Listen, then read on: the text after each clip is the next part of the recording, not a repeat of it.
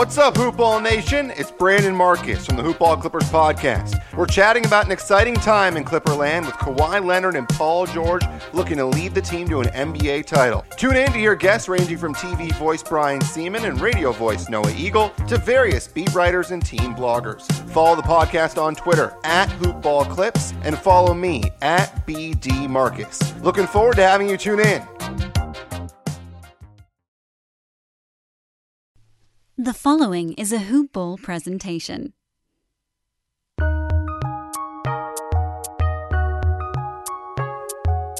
Welcome to the Fantasy NBA Today podcast.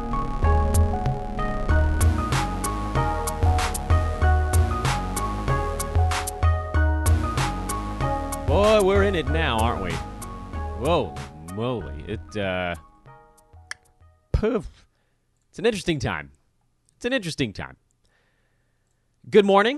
If you're listening to this in the morning, good afternoon. If you're not, this is Fantasy NBA Today, a hoopball presentation. I'm your host, Dan Besbris, and we are getting reports coming fast and furious out of the NBA, mostly from Woj, about who has tested positive for the coronavirus. Now, last week, we got these reports, and at the time, I think I said something like, well, you know, to be honest, I believe it was mostly about the Nikola Jokic one. We had legitimate proof of what he had been doing and how he ended up with COVID. They said he was asymptomatic or mildly symptomatic, so there wasn't. We were told not to be concerned in any way, and it was a week ago, which was two weeks away from when teams were heading to Orlando. Teams are heading to Orlando about a week from now. By the way, it's four weeks and two days. Uh, we're exactly 30 days from the, the start of the NBA season, if we get there. I have a few thoughts on how this whole thing shakes out. First of all, uh, thank you all for listening. Really do appreciate that. I am at Dan Besbris on Twitter, D A N B E S B R I S. Appreciate you guys giving us your time. Uh, quick mention here at the beginning of the podcast if you are a uh, sports betting head, we're expanding our sports betting division now. You've heard me talk about adding DFS people uh, and adding salespeople. If you are a sports betting enthusiast, we are adding people on that front as well. So hit me up on Twitter at Dan Besbris or email teamhoopball at hoop-ball.com is our email address if you don't have Twitter or uh, social media to get in touch with us. Again, bringing on folks for betting, sports betting, DFS, and sales side. In fact, the only group I think we're not really adding to at this exact moment is the full season fantasy operation. Uh, but honestly, if you were really good and you hit us up, we'd probably look at you for that as well. All right, so let's break this whole thing down from uh, a number of different standpoints. And I think I don't want to start with a, a, thesis sentence here because I think it's important we look at all the information and then come to a conclusion. I will say the one thing here at the beginning is that most of what we're hearing right now is a result of tests administered last week. Okay, this is a really important distinction to make. The Spencer Dinwiddie, the DeAndre Jordan tests, uh, the fact that we've heard now a, a couple of Denver Nuggets staff and players uh, it, within the traveling party was the tweet from Woj. Positive test within the Nuggets traveling party. They closed their practice facility. The Nets closed their practice facility. Uh, there were three Pelicans who tested positive for COVID. Th- this, by the way, listen, we only heard about 16 positive tests among the players, and between the Nets, the Nuggets, and the Pels, I think we're already about a third or more of the way there. So I don't know. Maybe those teams were the ones that had the the big blowups. I don't know. Uh, I know that some of the the positives we're hearing about from those individual teams are on the the staff side, and the 16 out of 302 players tested is not actually including the staff. So, whatever. Point is, uh, we're seeing positive tests on a number of different teams. And there's this weird, there's sort of a weird reaction to say, well, don't restart the season. And I, I, I constantly want to caution people from jumping to conclusions on stuff like this. Look, uh, let me preface this with the same thing I prefaced it with last week. Selfishly, I obviously want to watch basketball. I am bored as hell of watching reruns um, and Disney movies because, you know, we got a toddler around here. I need something new. I need some sort of new content, just anything to break up the monotony of the uh, this extended statewide personal shutdown, whatever you want to call it. So, yes, selfishly, I want to see a basketball game. I also understand that there are risks associated with this because if something does happen inside the bubble, it could spread pretty quickly because teams are in hotels together, teams are playing against one another. It is it's life as normal, business as normal but within a bubble. So basically it's like if we were having if we had not taken measures to contain the virus back in March. Right? One person gets it, you got people that congregate and then other people get it. I will say this though, in the bubble's defense, there aren't going to be 19,000 fans in the arena, so it's not like it would be a super spreader event. And then the other side of this same coin, the coin that right now is saying, well, these guys have it already, it's everywhere. How can we restart a season? Well, the other side of that discussion is these guys are getting it anyway. If the argument here, I'm, I'm playing a little bit of devil's advocate, but I want you guys to come with me on this thing. If the argument is you can't start the season because players are going to get COVID, they already have it. I'm not saying that that's a reason to restart. I am continuing to express trepidation. You guys have heard me talk about baseball. I mean, there, to me, that seems like just a horrible. I, mean, I can't wait to watch a baseball game if we get to see one, but it seems like an awful idea that 1,800 baseball players are on the honor system.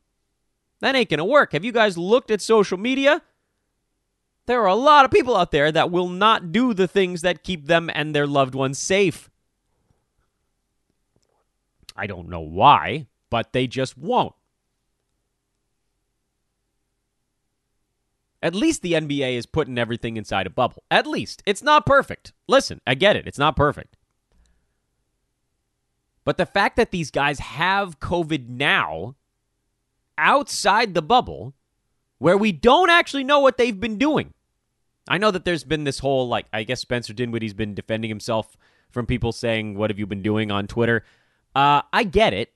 And people do get this thing even when they're being careful. It happens, but it doesn't happen as often as folks getting it doing what Nikola Jokic was doing people are not taking this as seriously as a lot of us think they are. Here's the thing there's a lot of lens stuff that goes on with news like this.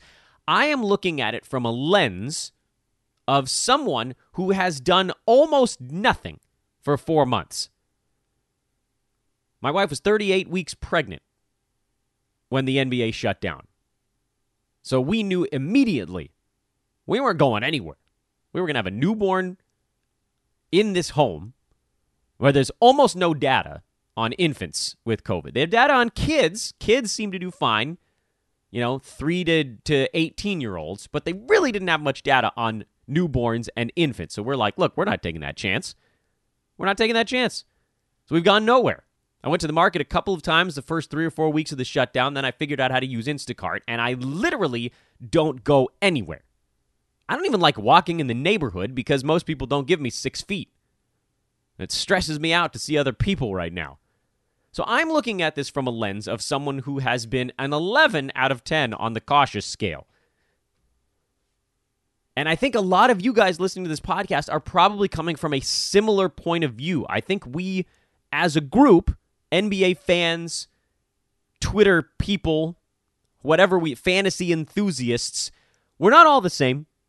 We're not all the same, but I think generally, I would say the majority of us are coming at this from a lens of we are watching the science, we are genuinely concerned about what's going on.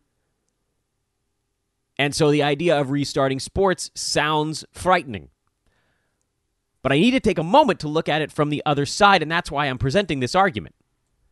I guess I didn't mean to get caught up in this really long thing here, but I think it's also important to look at it from the other side, which is are we actually protecting these guys from anything by not playing the season? They're getting it anyway. And the tests that were taken a week ago on the 23rd was just a snapshot at a moment in time. It's quite conceivable. I mean, think about it this way. The these tests generally return positives for anywhere from 5 to 14 days if you have COVID. Sometimes longer than that if you have severe complications. This is just a snapshot on June 23rd, a week ago. A lot of these guys probably had it and got better, or had it and were asymptomatic and it went away. Like the idea that 16 out of 302 of the NBA players had it in this moment. Think about how many probably have had it since March. Remember, we got a bunch of positive tests right out of the chute. And then everybody went into full lockdown. Or did they? Then people started opening up. April, May, places started opening up. I mean, we're talking about multiple months here. I don't know if, if they've done the antibody tests on these guys to find out who may have had it in the past. I think we've decided that those are not particularly accurate. But here's the thing if we cancel the NBA season, let's say hypothetically they do shut it down, how many of these guys do you think are actually going to go home and do what I've been doing, which is locking myself inside and exposing myself to nothing. I work I work exclusively from home. All my phone calls, all my emails, all my podcasts, everything that I do is out of basically a corner of my bedroom. How many think how many of these 302 players and staff do you think are going to be sitting at home? How many do you think are going to go play a pickup game?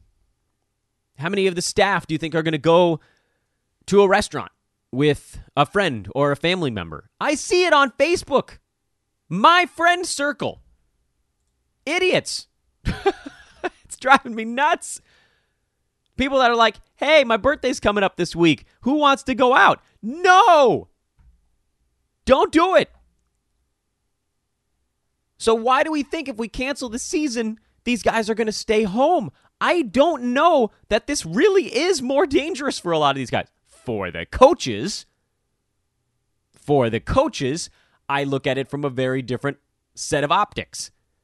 If they cancel the season, I'm betting Gregg Popovich is staying home. And that scares me more than anything. Put that man in a damn bubble and sit him nine rows back of anybody else in these stinking games. It isn't worth it for a team that ain't making it. I really and and maybe it's a lack maybe it's a lack of trust in a certain age group. I don't know. But the fact that we're seeing so many positive tests.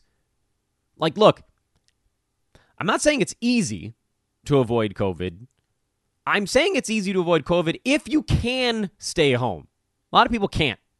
A lot of people have to go to a job where their boss makes them go to a place and do work and be exposed to other people. Those people are in a tough spot. An NBAer could stay home. And I'm betting some of these guys are. I bet you LeBron called everybody on the Lakers and was like, you better sit your ass at home. Like, let's find out how many positive tests come back on the Lakers. That I'm very curious about that. I, let's see how many positive tests come back on the Clippers, the Bucks. Those teams haven't leaked out yet because those teams really want to win a championship. I think their leadership has been like, don't screw this up. We have a legitimate shot. Don't screw this up.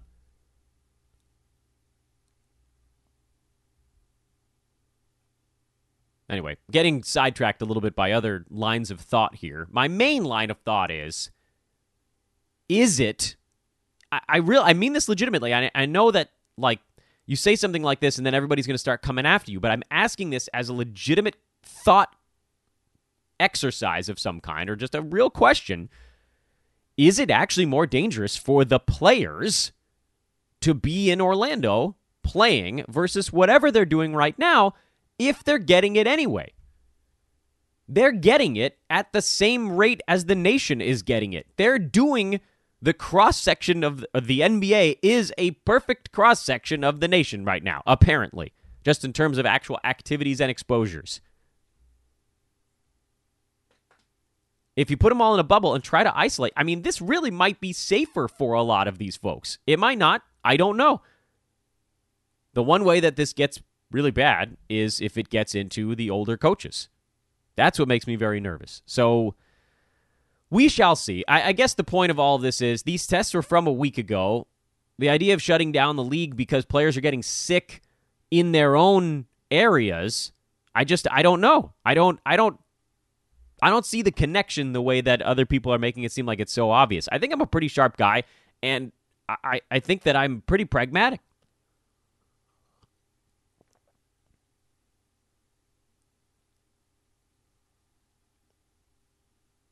I think the Nuggets had one additional positive come out this week in addition to the. No, that's not right. Yeah, that is correct. So that was probably someone who got it from the other guys at the practice facility. I mean, that's the thing. Like, that's the point of the quarantine. We have to get this out. Players have it you quarantine them, and then you put them in an area where it doesn't exist. Anyway, I'm not seeing the connection between somebody catches it in Denver, they shouldn't go into an isolated bubble.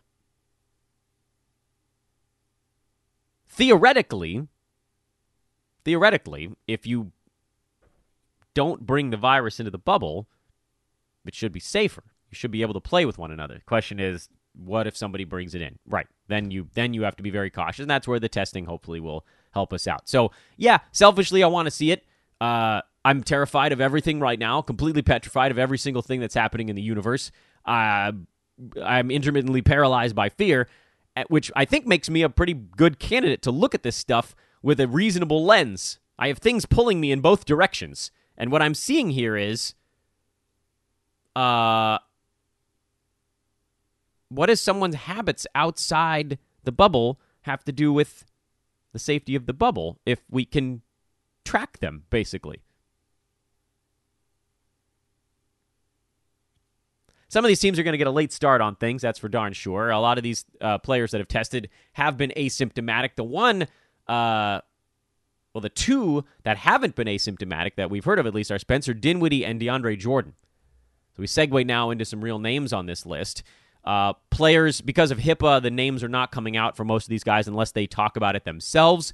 DeAndre Jordan has now officially opted out of the bubble. After yesterday, we talked about him being a guy worth drafting. He's not anymore, and Jarrett Allen now is. So, farted on yesterday's podcast. Whatever. His health is definitely more important than yesterday's podcast. So, get well. DeAndre Jordan, well aware that his Nets team is not about to make a deep playoff run is sick, is concerned, is staying home. Spencer Dinwiddie is still questionable. He's got the questionable tag to accompany the team to Orlando. If he doesn't go, well, you're going to probably have to get Caris LeVert in the second round. You're even going early in these resumption drafts. Uh, some leagues are open now. Pick'em leagues are open. The Roto leagues are not open yet over at Fantrax. The Pick'em leagues look kind of fun. You get to pick a center, a forward, and a guard every day. It has to be a different one each day of the resumption, uh, so you can't reuse anybody. And they've got a hundred dollar prize on the line with a uh, sort of their debut league. So check that out. That's over at Fantrax. Thank you to Adam King for bringing that to our attention. Um, so that could be kind of fun. We'll obviously let you know as soon as the Roto and Points leagues are open. That's what I'll be jumping into myself because I want this to be something that I'm focused hard on. Um, phrasing, Besbris, phrasing. Uh, that reminds me, by the way, we are partnered with manscaped.com. I guess you guys probably followed my train of thought there. Manscaped.com.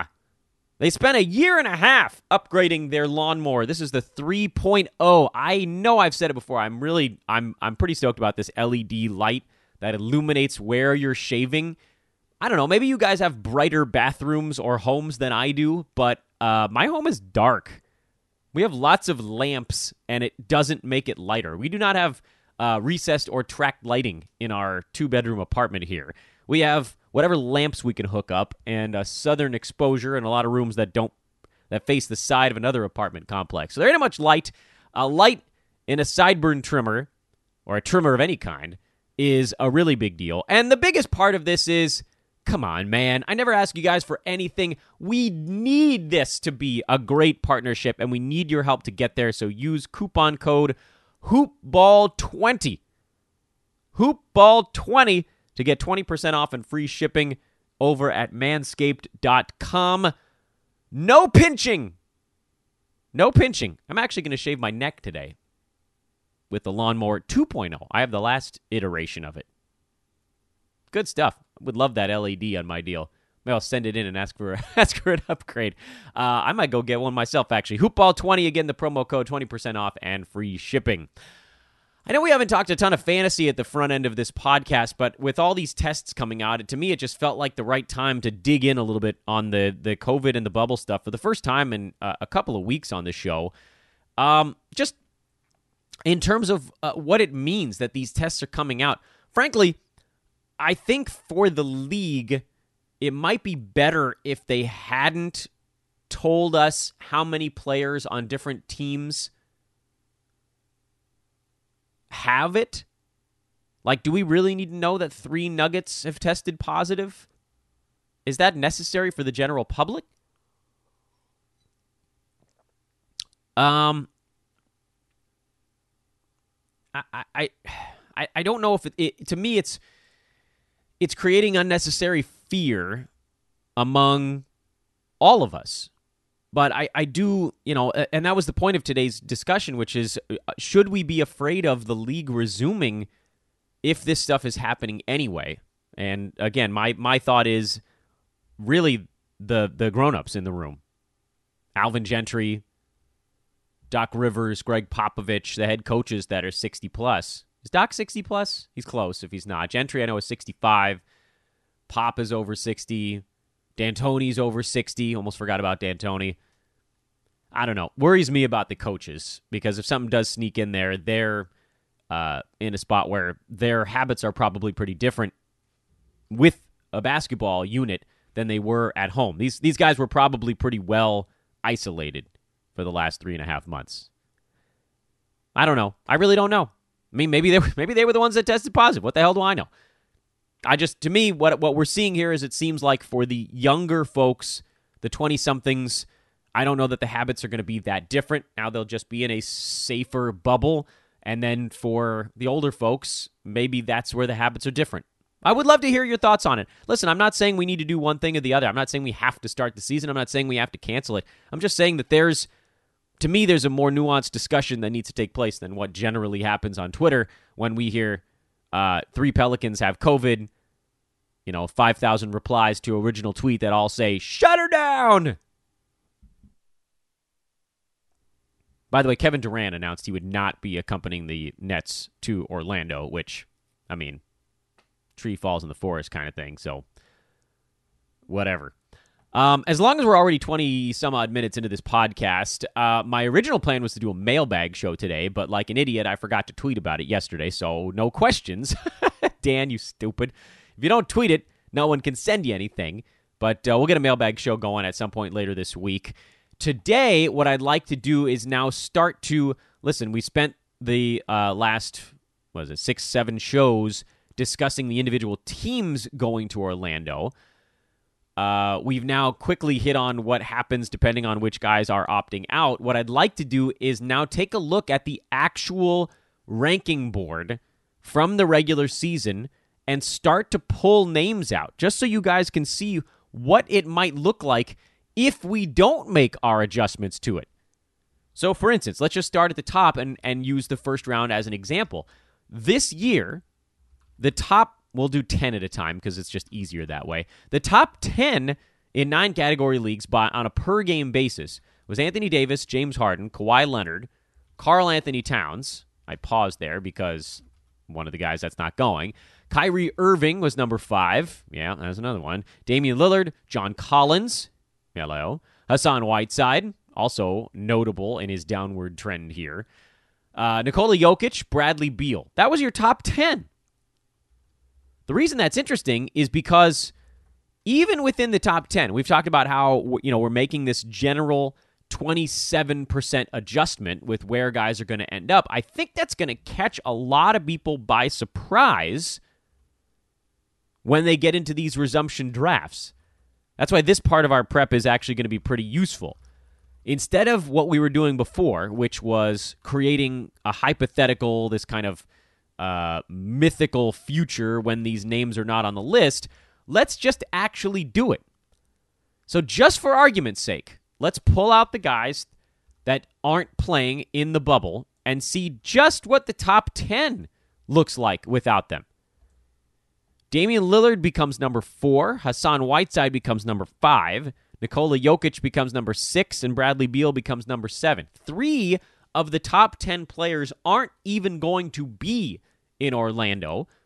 And Hassan Whiteside, you could make the argument with Zach Collins and a banged up Jusuf Nurkic coming back. Woof, easy, Besbris. Don't try to talk too fast. He's probably not going to be inside the top 10 either. Probably. Anything's possible, I guess, but I'm going to say probably not going to be in there. So if we were to remove Hassan Whiteside, or at least drop him to the back of the pack and figure out where we're going to put him later, you're talking about now a top six that survived this shutdown.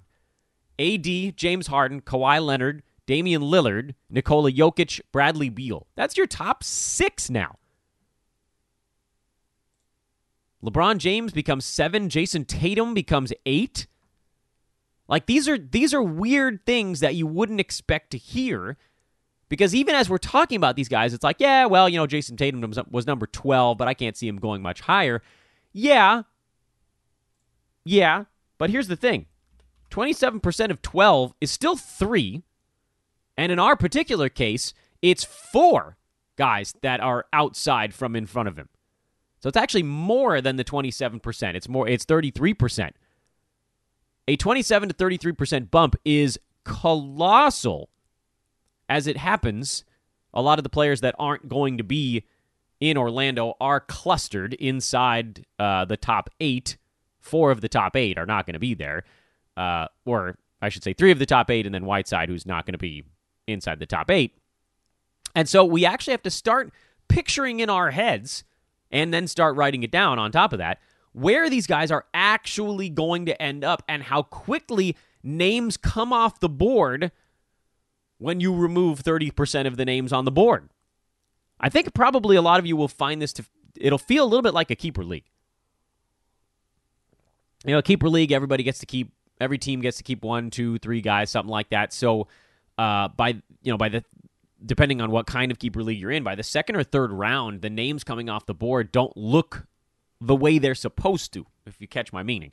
In a normal snake draft with everybody available, redraft leagues, second round, third round, whatever, when we talk about that, it's pretty predictable. Guys go near their ADP. That's what it's for. In a keeper league where I mean, let's say hypothetically it's it's like the one that I'm in where guys are kept at wherever they were drafted minus two rounds. So if somebody was drafted in the sixth round, you could keep them at a fourth round uh, payment the next year. By the time you get to the third, fourth round, there are 10, 15 guys gone because they've been kept in later rounds. They've already been kept. So other guys get shuttled up the board. Fifth rounders go in the fourth or the third. Sixth rounders go in the fourth or fifth. That kind of thing. So you're going to see that, and it jumps up on you pretty quick, especially if you've been doing a lot of redraft drafts, and then you jump into one where there are just a bunch of players missing. It can throw your brain for a loop. So this part of our preparation is really less about understanding where we're going to draft guys from an order standpoint, but understanding instead how it's going to jump on you. We have to be mentally tough. We have to be mentally ready for these players to come off the board really fast. Like you have the fifth pick, you're now debating between uh, Dame, Beal, that type of player, instead of at the beginning of the year, you were probably debating between KAT and Giannis. It's going to jump up on you real fast. So let's just continue to put some names on the board here. Uh, after Bradley Beal was at six, LeBron James, he'll be in the bubble. He would have been seven. Jayson Tatum would have been eight had he continued. Jimmy Butler would have been nine, which shouldn't be that surprising. Here's a fun one Chris Paul would be number 10. If you pulled out the uh, non bubblers, I'm going to use that term going forward because it was fun for me. It's also worth noting, by the way, uh, that between Nikola Jokic and Jonathan Isaac, I should say Joel Embiid, Isaac's probably not playing. You have a stretch there of one, two, three, four, five, six, seven guys in a row that are actually all going to be in the bubble. So there's there's a clustering element here where now it starts to level off a little bit. Chris Paul, you would have expected there would be about three to four players missing from in front of him, and exactly that's what it was.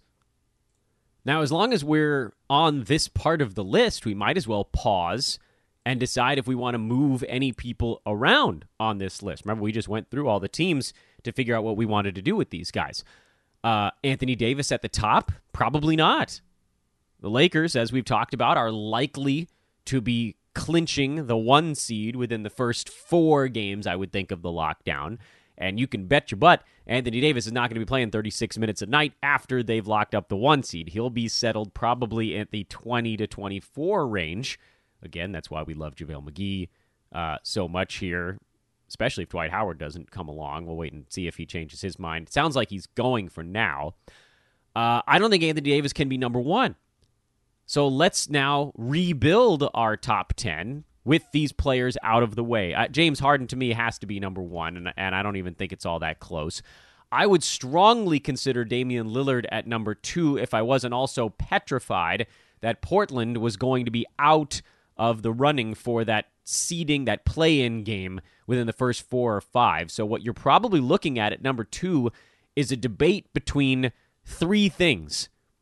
Those three things being how many games does Anthony Davis get to play?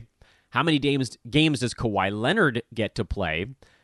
And is Nikola Jokic going to be fully healthy from COVID when this stuff all goes down? Because Denver's probably going to be playing him seven or eight of those games. Call me crazy. Call me crazy. I might consider Nikola Jokic here.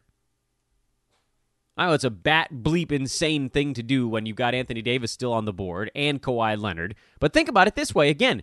Uh, Jokic, I know, was number nine on a per game basis during the regular season, but if you flip it over and look at what he did this year by totals, Jokic jumps up to number three behind who?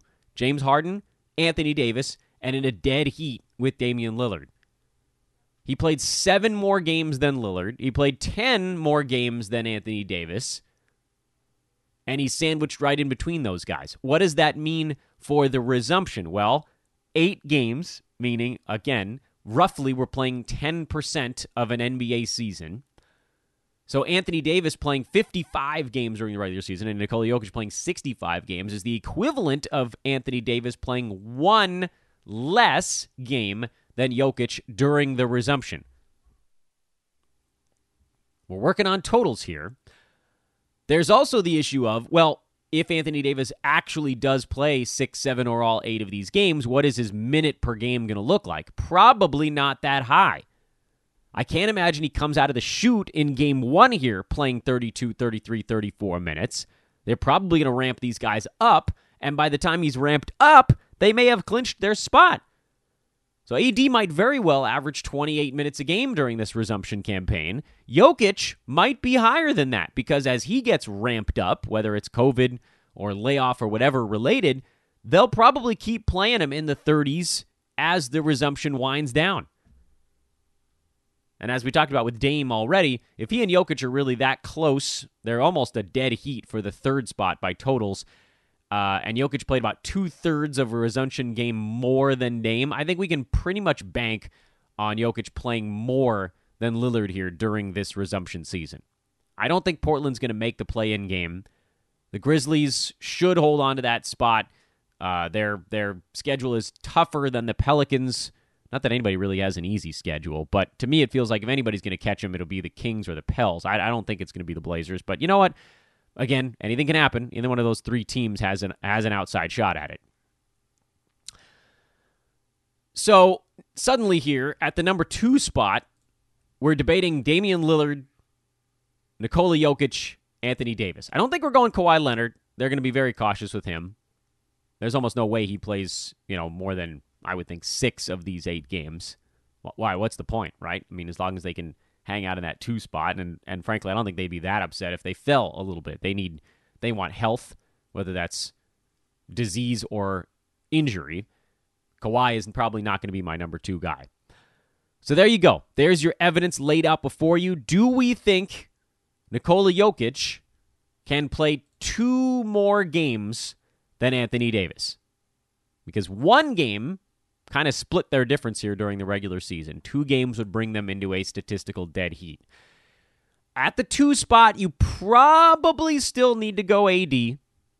Barely. If but barely. But I would not fault you if you went Jokic. And I would only fault you a little bit if you went Damian Lillard. So that answers our question then of who's going to be in the three spot. Nikola Jokic is your three. Dame is your four.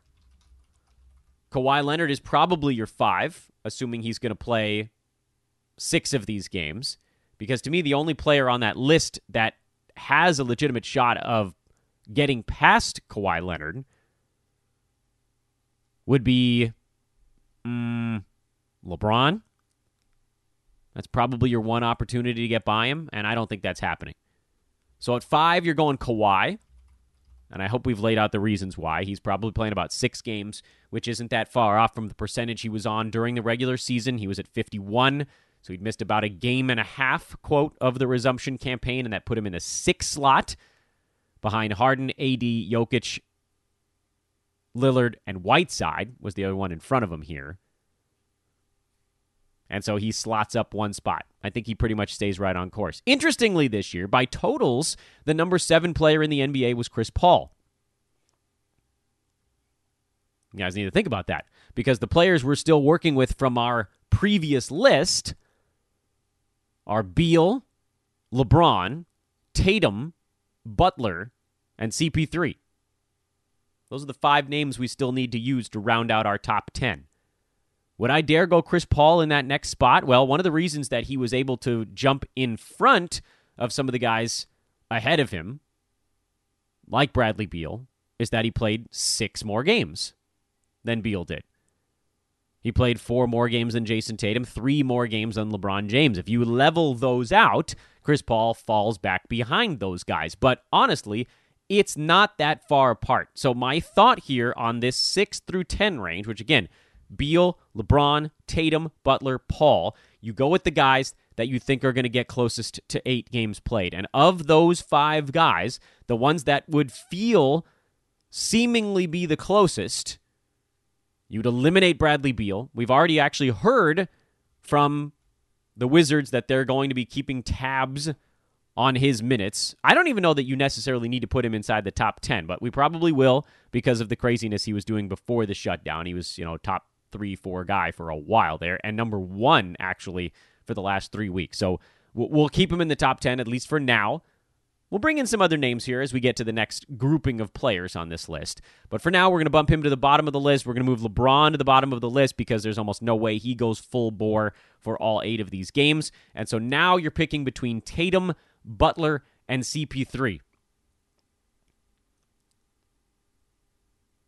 From what we've talked about, and this is more standings related than anything else. The Thunder are currently the five seed in the Western Conference. What they don't want is to fall to the seven. If you fall to the seven, you got the Clippers.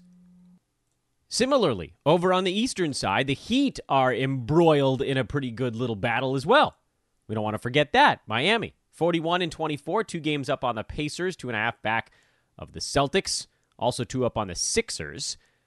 They're in a different spot because they're in a battle, but there's almost no chance they're going to fall any farther than where they're at. And there's almost no chance they get high enough to get an easy team in the first round. So for Miami, there's a lot of okay, well, let's, you know, let's get our our ducks in a row. I think they'd probably rather play the Pacers than the Sixers, but they may not really have a choice.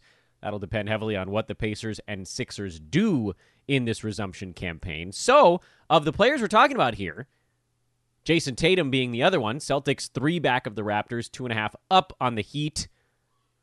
I think they'd love to chase down the Raptors if at all possible, but I doubt that happens. He's the young guy. He's the young guy. I think that's what this comes down to. Tatum's body probably bounces back quicker than Butler or Chris Paul.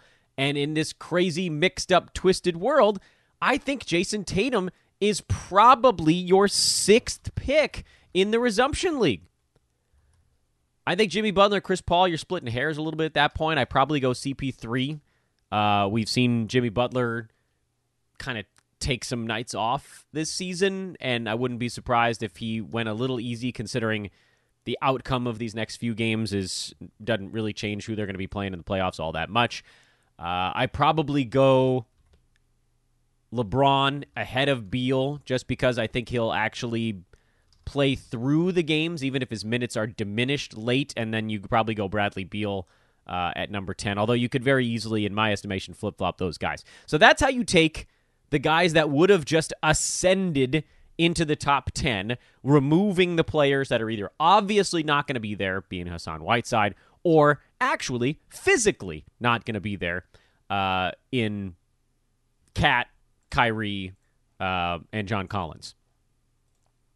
You could make an argument that if you went a little bit farther, say Joel Embiid, if you included him in this, uh, Nikola Vucevic, if you included him in this, Giannis Antetokounmpo, who is down at 20 this year, it's possible you see those guys ascend into this group, and so that's what we'll do.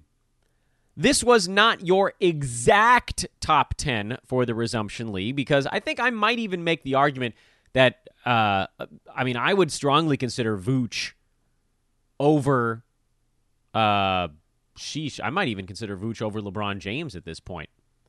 If I think Vooch is going to play all eight games, I think the Magic want to get to the seven seed and stay out of the eight. Deal with Toronto instead of Milwaukee coming out of this thing. Um, LeBron was a lot better than Vooch during the regular season, but again, we're talking about what if LeBron only plays six out of the eight games and Vooch plays eight?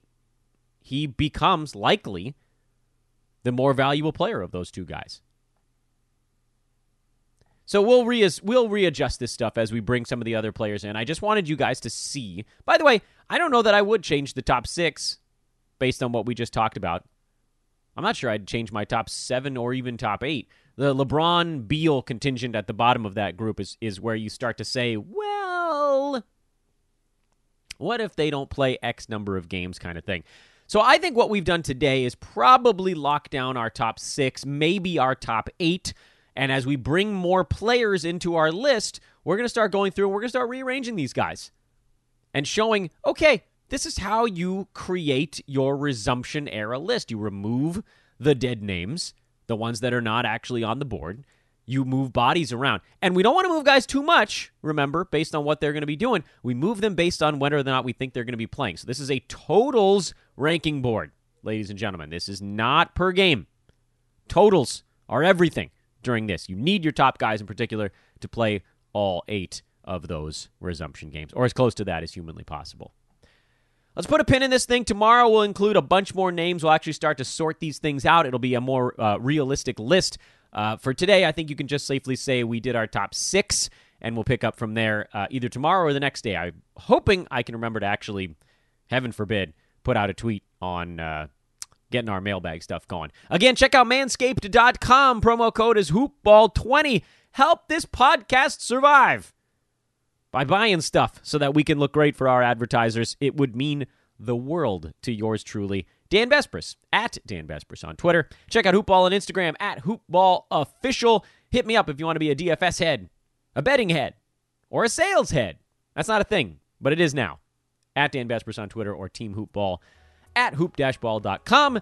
Whatever the hell day it is, it's 30 days away from NBA. Have a great 30th day away from NBA, and we'll talk at you again tomorrow, everybody. This is a Hoopball presentation.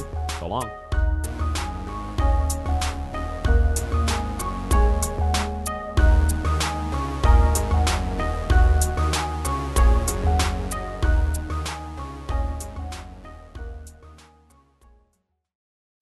This has been a Hoop Ball presentation.